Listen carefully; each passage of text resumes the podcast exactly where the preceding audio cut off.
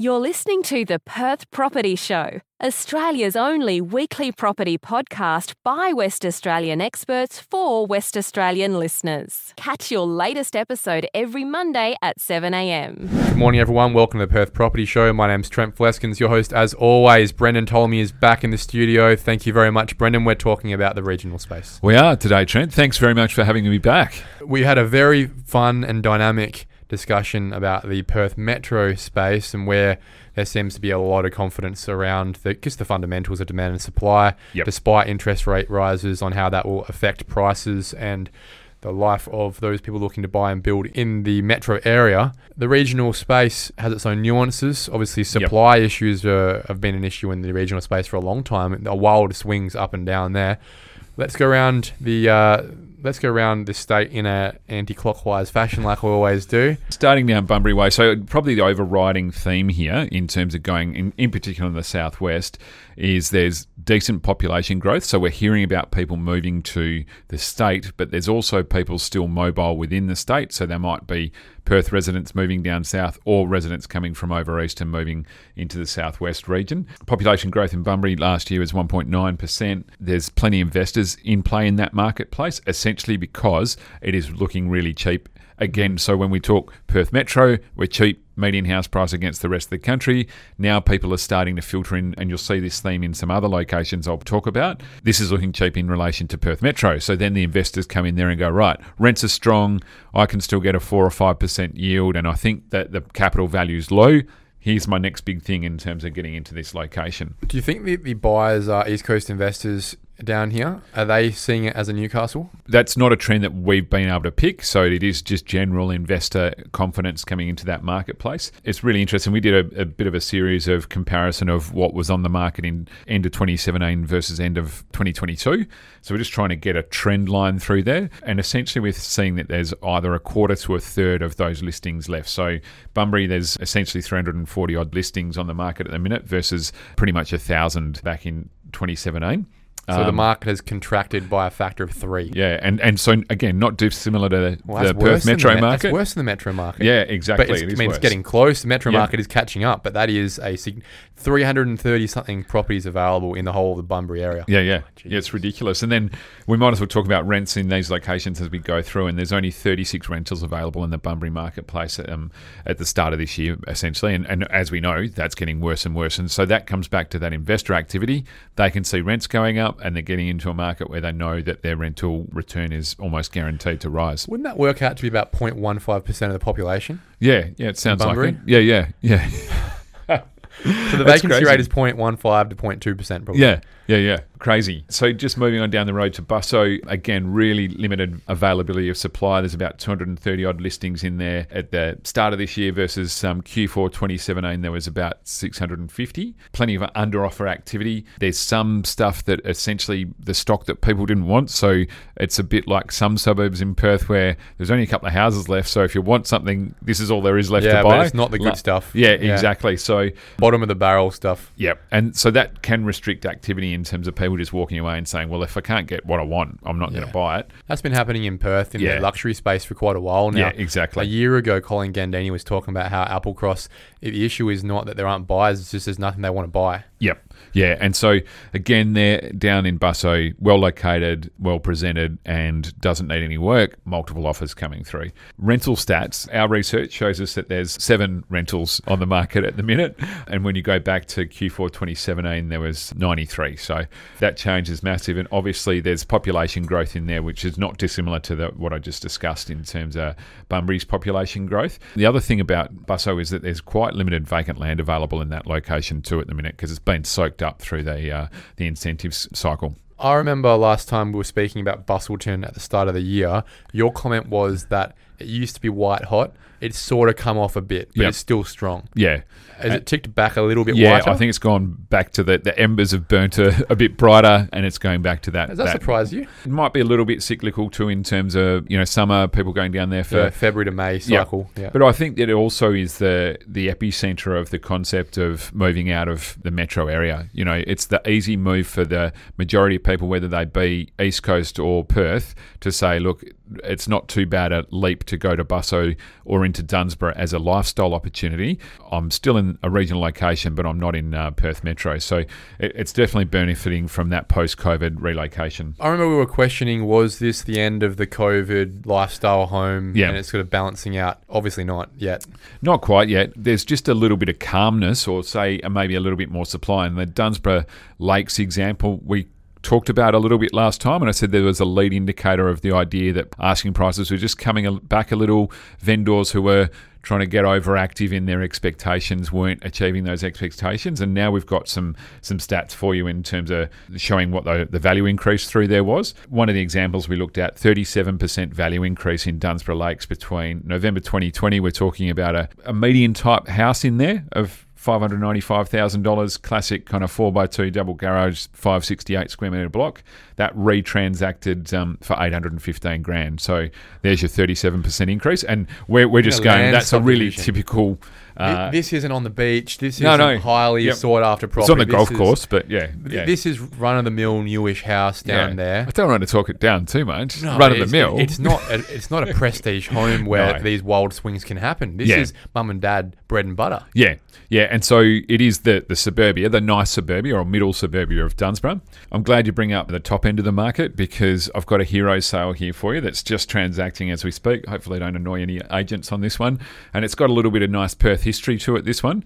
So I had a look back at this sale. We're talking Eagle Bay, right on the beach, um, 1,200 odd square metre block with a, it's like a Cape Cod weatherboard house on it. Looks amazing in the photos. Just transacting for a cool 8.75 mil. Once, Where's the value? Is it land size or? Uh, yeah, so big, big block of land, got a tennis court on it, circular driveway, that kind of stuff, but also sits on the back of, of the June, June. Yeah. Yeah, yeah. Once owned by uh, very famous uh, West Australian property developer Warren Anderson, uh-huh. and it previously transacted when he went into receivership back in May 2012. This thing sold for 4.4 million dollars, so it's doubled in value effectively from May 2012 to now. It's interesting just looking back at some of the press that I could find about this in 2009, which you remember we would have just come out of that GFC fall. Yep. 08 would have been really peaking in prices in in WA, so there was an article I found that was suggesting that this thing could have been worth 12 mil in 2009. So it is journalistic license, but it's interesting that they were thinking about really high numbers back then.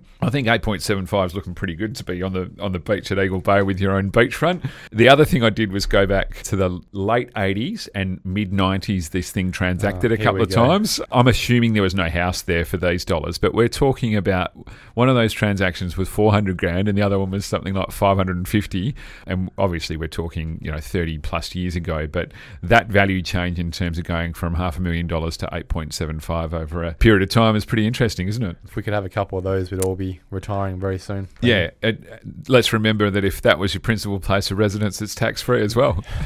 Thanks for reminding us. Margaret River. So, interestingly, they had land available in those subdivisions south of Margaret River that is essentially um, Rapids Landing.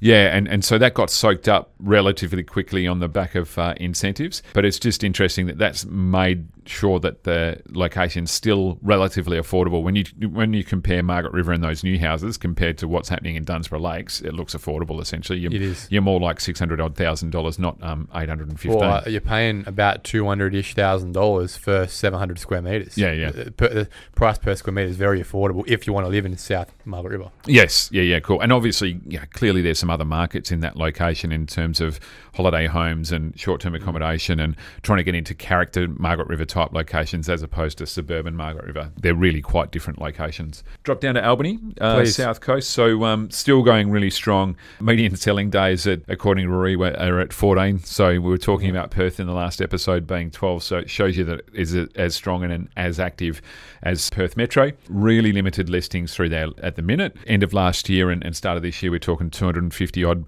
places on the market. And back in that Q4 2017, there, there were 717 properties on the market. So again, you, you got about a third in terms of availability of stock to choose from. The other side of that is just the, the rentals. Again, there's only 17 rentals on the market in there at the moment. Really low numbers and obviously really difficult to get in.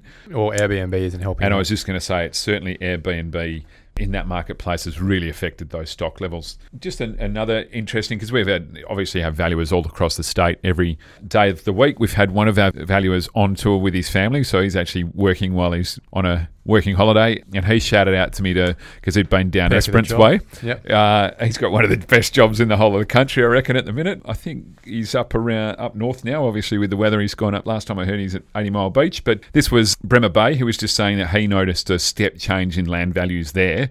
Clearly, a really limited market and quite niche, but interesting from a change of just the 100 to 150 odd thousand dollar block of land to now being mid 200s post COVID. So Why?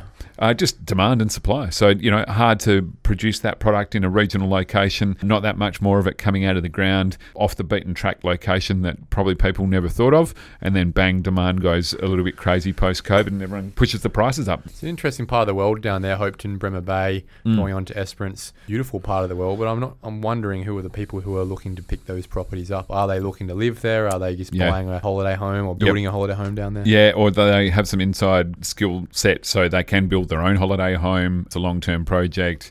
Land looks really cheap relative to lots of other, other locations, in particular for being on the coast. I wonder what the thoughts would have been of the people buying an Eagle Bay 30 something years ago Yeah, at right. 500 grand going, this is off the beaten track, it's the middle of nowhere. Probably just getting out of all the uh, craziness of Perth. To Yeah, be honest, yeah, yeah, Probably on the on the right path, I reckon. Yeah, yeah, absolutely. Something else I thought I'd just touch in on the way back up north. So York, low end of the market in there. So again, we're seeing flight to value here.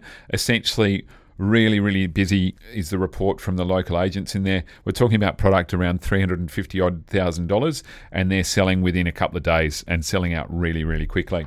In York, Yeah. So people just exiting the city and obviously looking for value. So in an affordability crisis, potentially what we're seeing here is people going, well, I can't afford to be in Perth Metro or I don't want to be, or I'll sell out of my median house price in Perth Metro and move over the top of the hill and put some cash in the bank and, and secure my financial future potentially. And from a first home buyer's point of view, York's pretty cheap. Yeah, th- oh, 350 grand. it does. It makes a lot of sense from a financial perspective. My sister made the same decision. She's just moved down to Leschenault. yep. And the reason for that, and she's a police officer, they had a position in Northam secured, Yep. her and her husband, and uh, the Northam police station couldn't find them a house for three months. Oh my God. So they said, stuff this, we'll go somewhere we can find a house. Yeah. Bought a beautiful acre block in, in Leschenault, Yep. and we'll be working in the Bunbury police station instead. Yep. That's what's going on. Yeah. How, you know, it's a perfect example where basic mobility is, is changing people's decisions Yeah, on a yeah. daily basis. Yeah, absolutely. This may link in as well up into Gero. So Gero, again, the low end of the market there is going really, really strong. So lots of tra- transactions. Just last week, one of the local agents telling us that he sold six properties in Rangeway in one week. House prices in there can be anywhere from a couple hundred grand through to 400 grand. So really affordable location and just really interesting to see that the Stampede sounds like it's begun in those locations. People would have been eyeing it off from a distance going, gee, that looks really cheap. And now they're coming through and making decisions about it. Hmm. Kalgoorlie? That was the look on your face, wasn't it? Yeah. I was waiting for Kalgoorlie. Yeah, I was like, come on, Brendon, tell us a good story actually- about Kal. No, I don't. I haven't actually checked in with our valuer that goes out there each week. I'll defer to you in terms of talking to some of the local agents, but again, that market is still really strong. The vacant land that was created by th- people like Development WA for the purpose of creating supply into the town has been taken up, and they're benefiting from having local builders that can actually put product on the ground. I was speaking to the agents, the top agents there at Kalgoorlie Metro. Yep. They got record sales. Have the they? moment. Yeah. Record sales and record listings. Yeah, and that's absolutely not surprising, given that there's also some pretty significant uh, mining activity happening locally. It's really interesting to watch businesses like uh, Lynas and South 32 really impacting that It's town. and- reinvigorating it. yeah, it? and not related obviously to gold as has been the case in the past, but we're talking about things like copper and nickel instead. But Yeah. that's what these single metal towns have always needed is a bit of diversification. Now, if that diversification can come from a couple of different metals, it doesn't have to come from a totally different industry. Yeah. No one's complaining. Uh, well, it'll be interesting to go back to Bunbury. Literally, Greenbushes, Albemarle are developing a couple more trains there. I think I saw a headline saying four and a half billion dollar spend. I feel like we're witnessing the next Twiggy Forrest come out of the Goiter family Yeah. With a couple of these lithium players here. It's Wouldn't pretty surprise crazy me. stuff, isn't it? Yeah. Yeah. Well, there's a lot of wealth creation going on, that's for sure. Back into Karratha, our valuer in there has sa- said that we're seeing a, a slight lull in activity. Well, they're not there. the poster boy of the week for the yeah, first exactly, time. exactly. So rents slightly stabilised, even though that they are crazy in relation to um, the rest of the country. And then essentially, we're seeing purchase activity just follow that It just goes through some cycles in there sometimes where essentially there's less stock on the market. Maybe the East Coast investors uh, put the, the gun back in the holster, and that means that there's a little bit less panic buying and everyone can kind of pause and look around at what the market's doing. But uh, certainly it doesn't mean that it's losing value. So it just means that there's the less um, less purchase activity. And when we're talking about those other locations around regional WA, Karratha obviously looks pretty expensive in comparison to them. So that's why investors and uh, owner occupiers might be looking elsewhere.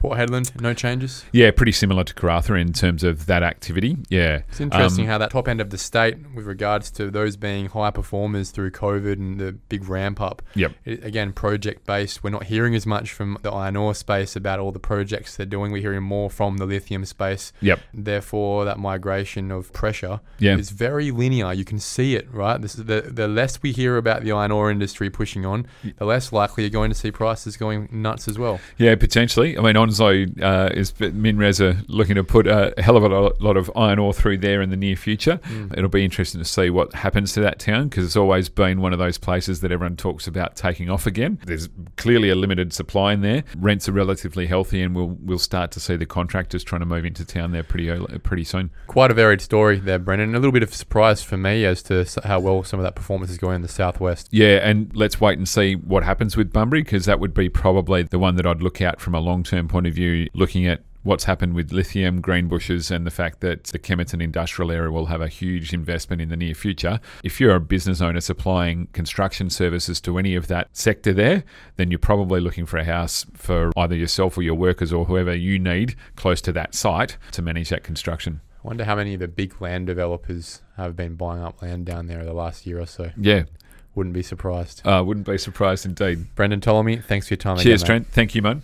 Thank you for listening to another episode of the Perth Property Show. If you've only just joined the conversation, you can catch up by heading over to our website, perthpropertyshow.com.au, subscribing to the podcast, or joining our Facebook page. Don't forget to tune in next Monday at 7am for more expert insights, local analysis, and suburb spotlights. Happy hunting!